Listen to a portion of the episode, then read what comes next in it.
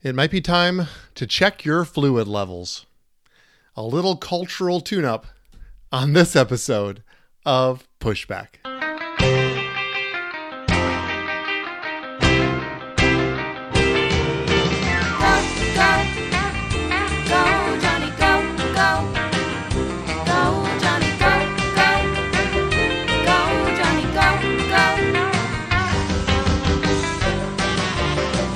If you're concerned about the direction our culture is heading, then maybe it's time to push back.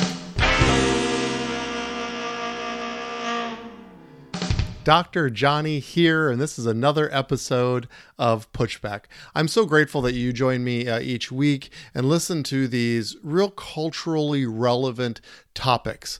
I've been uh, just praying a lot lately just have to have the courage uh, to continue to bring these important topics to the forefront and not only just to discuss them into the air but to give real practical talking points to you my listeners as we engage the culture as we also have the courage to not go into the fetal position. We're not helpless victims of the culture. We don't just bob down the river of culture, but we actually set the culture. That's my heart, and that's what drives me each and every week to even go into some of these important, sensitive topics and bring real truth and life, and, and hopefully it'll be life giving to you as well. I think about my parents. Hello, mom and dad. Uh, they they obviously listen every week, as most parents would, and uh, they shared with me that sometimes they feel down about the news and the things that are happening in this world. And so my message to to my parents as I give this podcast is don't feel down about this because this is a you know it says in the Bible in Matthew chapter 7 that they'll be known by the fruit. And I think by the end of this podcast, you'll realize that the fruit of what is happening culturally uh, in this topic of, of, of transgender issues and, and gender identity uh, simply won't bear fruit.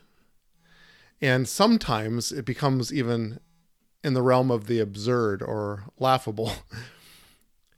And it says, you know, in Matthew 7 that I referred to, it says that therefore by their fruits you will know them. Who's them? It's the ones who come to you in sheep's clothing, but inwardly they are ravenous wolves. It's about disguise and suppression. And that's what we have to be aware of here on this earth as cultural ambassadors of heaven here. That we need to be aware that there are wolves in sheep's clothing. I shared a little bit last week about the Equality Act. I believe that is one example of that. That we need to be, we need to have our eyes open to what the world is doing and we need to be proactive and responsive to what they do. This is, you know, this flies in the face of absolute truth, which is a, you know, a, a pillar of what we believe as Christians. Because the opposite of that is everything is fluid, changeable, progressive is the word they like to use. I had a, a mentor, Dr. Clark, when I was in residency. I just love this man, a God fearing man. And, uh, and somebody came and started giving us a real liberal message about that there is no absolute truth. And Dr. Clark's hand popped right up quickly in the air. And he said, By saying there is no absolute truth, isn't that an absolute statement? And he said to this man, Isn't it possible that there is absolute truth, but you just haven't discovered it yet? That'll be in my mind forever because I was so proud of him for the courage to stand up and speak truth.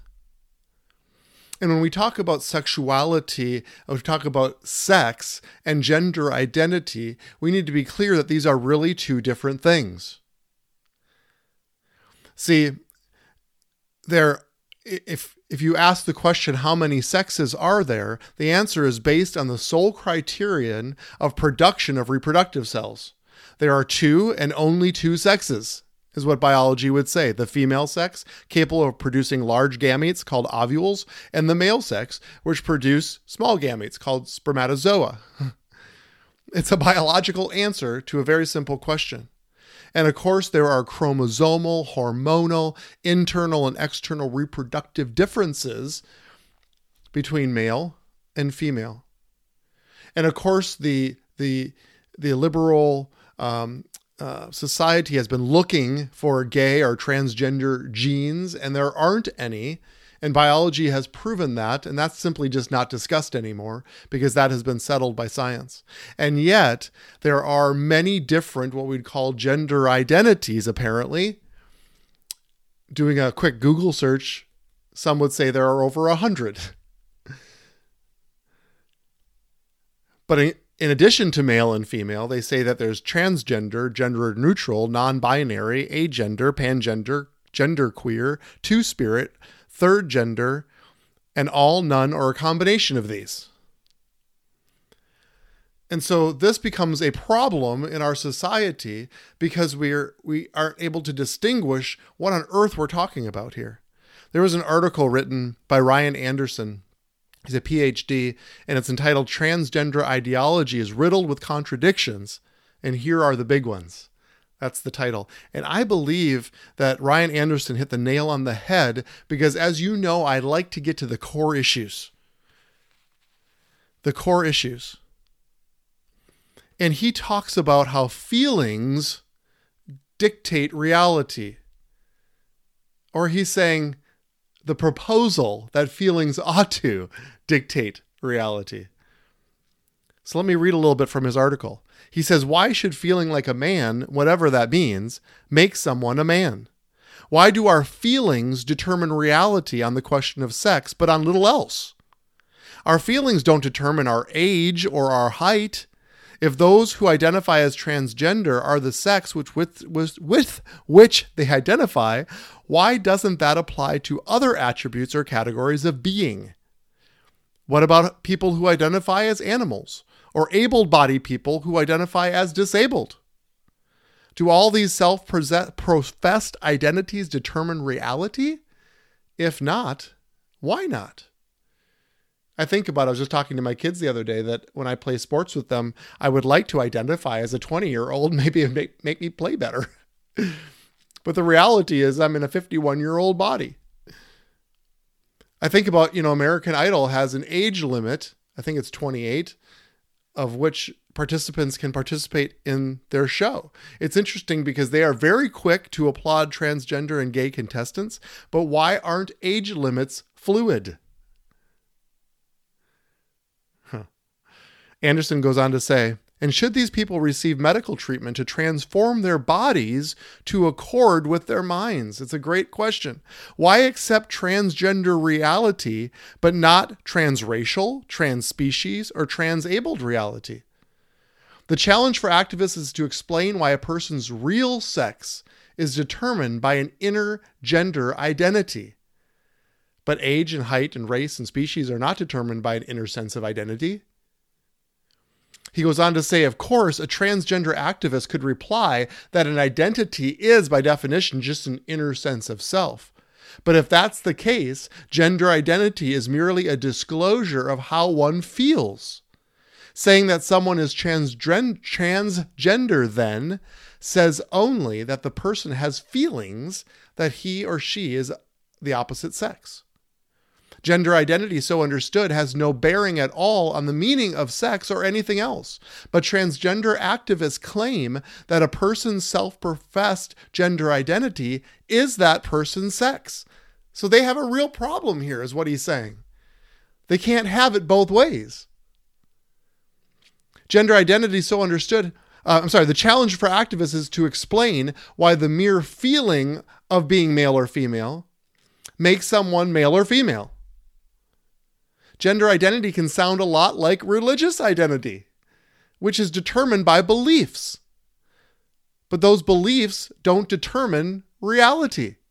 Someone who identifies as a Christian believes that Jesus is the Christ. Someone who identifies as a Muslim believes that Muhammad is the final prophet. But listen, but Jesus either is or is not the Christ, and Muhammad either is or is not the final prophet, regardless of what anyone happens to believe. It goes back to my comment about absolute truth. So too, a person either is or is not a man, regardless of what anyone, including that person, happens to believe. it's so well said. The challenge for transgender, transgender activists is to present an argument for why transgender beliefs determine reality. And then he says, I think the most important sentence in his in his message.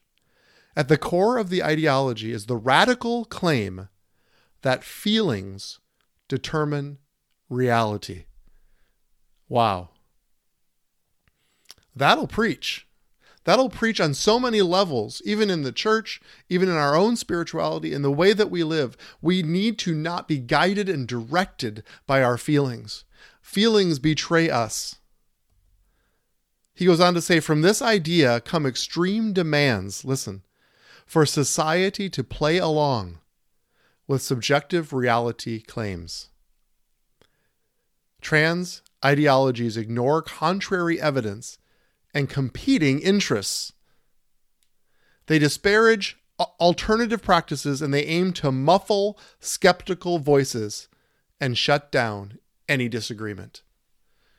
So that's a long introduction to really what I want to talk about today very specifically is this idea of of transgender athletes and and and the the injection of transgender reality into our everyday life. I use athletics because I think it's such a perfect cross section. It's like this piece that we can really engage with that gives us a really good conversational item to talk about in this regard. I believe this Ryan Anderson laid down a, a beautiful case for why it's so stinking confusing. And by the time I'm done reading some of these examples, you're not going to be less confused, but more confused. And it will be an indictment on the fruits of this movement. In USA Today, there's an article entitled Transgender Athletes Don't Belong in Girls' Sports. Let My Daughter Compete Fairly. And this was a, an article written by a mother of Selina Soule. She's a female runner in Connecticut. And it talks about two biological males who identify and compete as women, and they easily defeated all of their female competitors in the event at the Connecticut State Track Championships. Transgender athlete Terry Miller broke the state record in the girls' 100 meter dash, and Andraya Yearwood, also transgender, took second place. Selina Soule, a female runner, an accomplished female runner, by the way, lost to the biological males in the championships, but also lost out on valuable opportunities to be seen by college coaches and chosen for scholarships. Soule said about the 100 meter event, "We all know the we all knew we all knew the outcome of the race before it even started. It's demoralizing." In this article is a very interesting little paragraph, kind of an aside note but in 2019, there was a rally that was co hosted. this maybe should give us hope. It was co hosted by a radical feminist organization, Women's Liberation Front, and the conservative Concerned Women for America. And they joined forces for arguments in a Supreme Court case involving gender identity. And it was cited in this article. That should give us hope that we as Christians can engage the secular world and find common ground. The article goes on to say whatever you believe about gender identity in general, the simple fact is that biology is what matters in athletics, not a person's identity. Gender identity can be changed. Sex is embedded in our DNA and cannot be changed. It is reflected in realities like lung capacity and bone density. Sex is not gender. Boys will always have certain physical advantages over girls. That's the reason we have women's sports in the first place. Boys' bodies are simply different on average. They're bigger, stronger, and faster, even if the male athlete receives hormones. Science and common sense tells us this. And so do the times at track, at track events. It goes on to say too many parents, coaches, and authority figures are silent on this issue. Worse, young women like Selina Soule in Connecticut are being bullied and called sore losers, transphobic, for simply seeking fairness in sports. We are being bullied into silence. We must speak up in order to stop this takeover of women's rights. This isn't fair. Women and girls everywhere deserve, listen, a level playing field in sports. Where have we heard that term before? This is what we're calling for, and this is the other side calling for a level playing field. This is why this is awfully confusing. I want to read one more article to you or portions of it because I believe this is such a great example of what we are up against in this conversation. This is uh, by Christie uh, Aschwanden uh, from Science Magazine, uh, 2019. It's entitled Trans Athletes Are Posting Victories and Shaking Up Sports. Uh, it, it starts by saying transgender athletes are having a moment. At all levels of sports, they're stepping onto the podium and into the headlines. And they cite many different examples, such as New Zealand weightlifter Laurel Hubbard, who won two gold medals, and college senior CC Telfer became the NC Division, uh, NCAA Division II national champion in the 400 meter run. And I love this comment because I believe this sums up this podcast quite well. Nowhere are the debates around transgender rights as stark as they are in sports, where the temptation to draw a hard biological line has run up against the limits of what science can offer. The outcome, at least so far, is an inconsistent mix of rules that leaves almost nothing resolved. It's the fruits I'm talking about. So, in the NCAA, for example, transgender women can compete on women's teams after they completed one year of testosterone suppression treatment. Then it goes on to talk about all different levels of testosterone and what's considered acceptable and not, and uh, and, and compared to uh, men versus women, and the lower limits that a a biological male can compete in is still five times higher testosterone levels than the average woman. So, which approach is most fair? fair is a very subjective word, says Joanna Harper, a transgender woman, distance runner, and researcher who served on the IOC committee that developed the organization's current rules. It boils down to whom you're trying to be fair to, Harper says. Interesting. To billions of typical women who cannot compete with men at high levels of a sport, or a very repressed minority in gender transgender people who only want to enjoy the same things that everyone else does, including participation in sports. So please hear these next couple paragraphs. One way to address these issues, Heather and her colleagues wrote in an essay published in the Journal of Medical Ethics would be to create a handicap system that uses an algorithm to account for physiological parameters such as testosterone, hemoglobin levels, height, and endurance capacity, as well as social factors like gender identity and socioeconomic status. Really? Such an algorithm would be analogous to the divisions in the Paralympics and may also include Paralympians, they write. Instead of two divisions, male and female, there would be multiple ones and athletes would be placed into a division which best mitigates unfair physical and social parameters. The algorithm would be would need to be sport specific, and Heather and her colleagues acknowledge that producing it would be a difficult task. that is the understatement of the year. Could you imagine Another approach would be to create a third category for people who don't fit neatly into the male female dichotomy, including intersex people who are born, what? With a mix of male and female traits. Although this might sound like a simple solution, Harper says, that as a transgender person myself, listen, I don't want to compete in a third category, which many people would see as a freak category. It could also limit opportunities for gender athletes if there are not enough of them to fill out a team or category. oh my goodness. This is what it's come to. So, mom and dad, if you're listening, this is the fruit. It's not a sustainable fruit, but it, it highlights the absurdity of, of pushing through this countercultural agenda. It flies in the face of not only, of course, our faith and what we believe, but biology and other people's human rights. And the discrimination, yes, it's the right word, the discrimination in this particular instance against women themselves.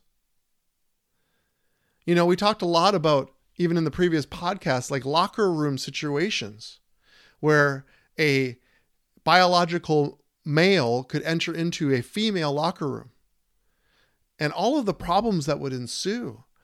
And I just feel like it would take one lawsuit in my local high school for this whole thing to blow up if something happened or someone was endangered or felt uncomfortable. There are so many levels. And these young women in this locker room who maybe have already been victimized, I've given you the statistics on that, that they would feel extremely vulnerable and uneasy. What about their rights? What about their heart? What about their feelings?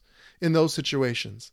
And the part that floors me is that nobody in any of these articles seem to be talking about the scenario where a biological woman would be welcomed into a male locker room. Could you imagine? I've been in a man's locker room. I went through high school. I know the things that are talked about and teased about and laughed about. Could you imagine if there was a biologically female member of the team allowed into the locker room? And what would happen there?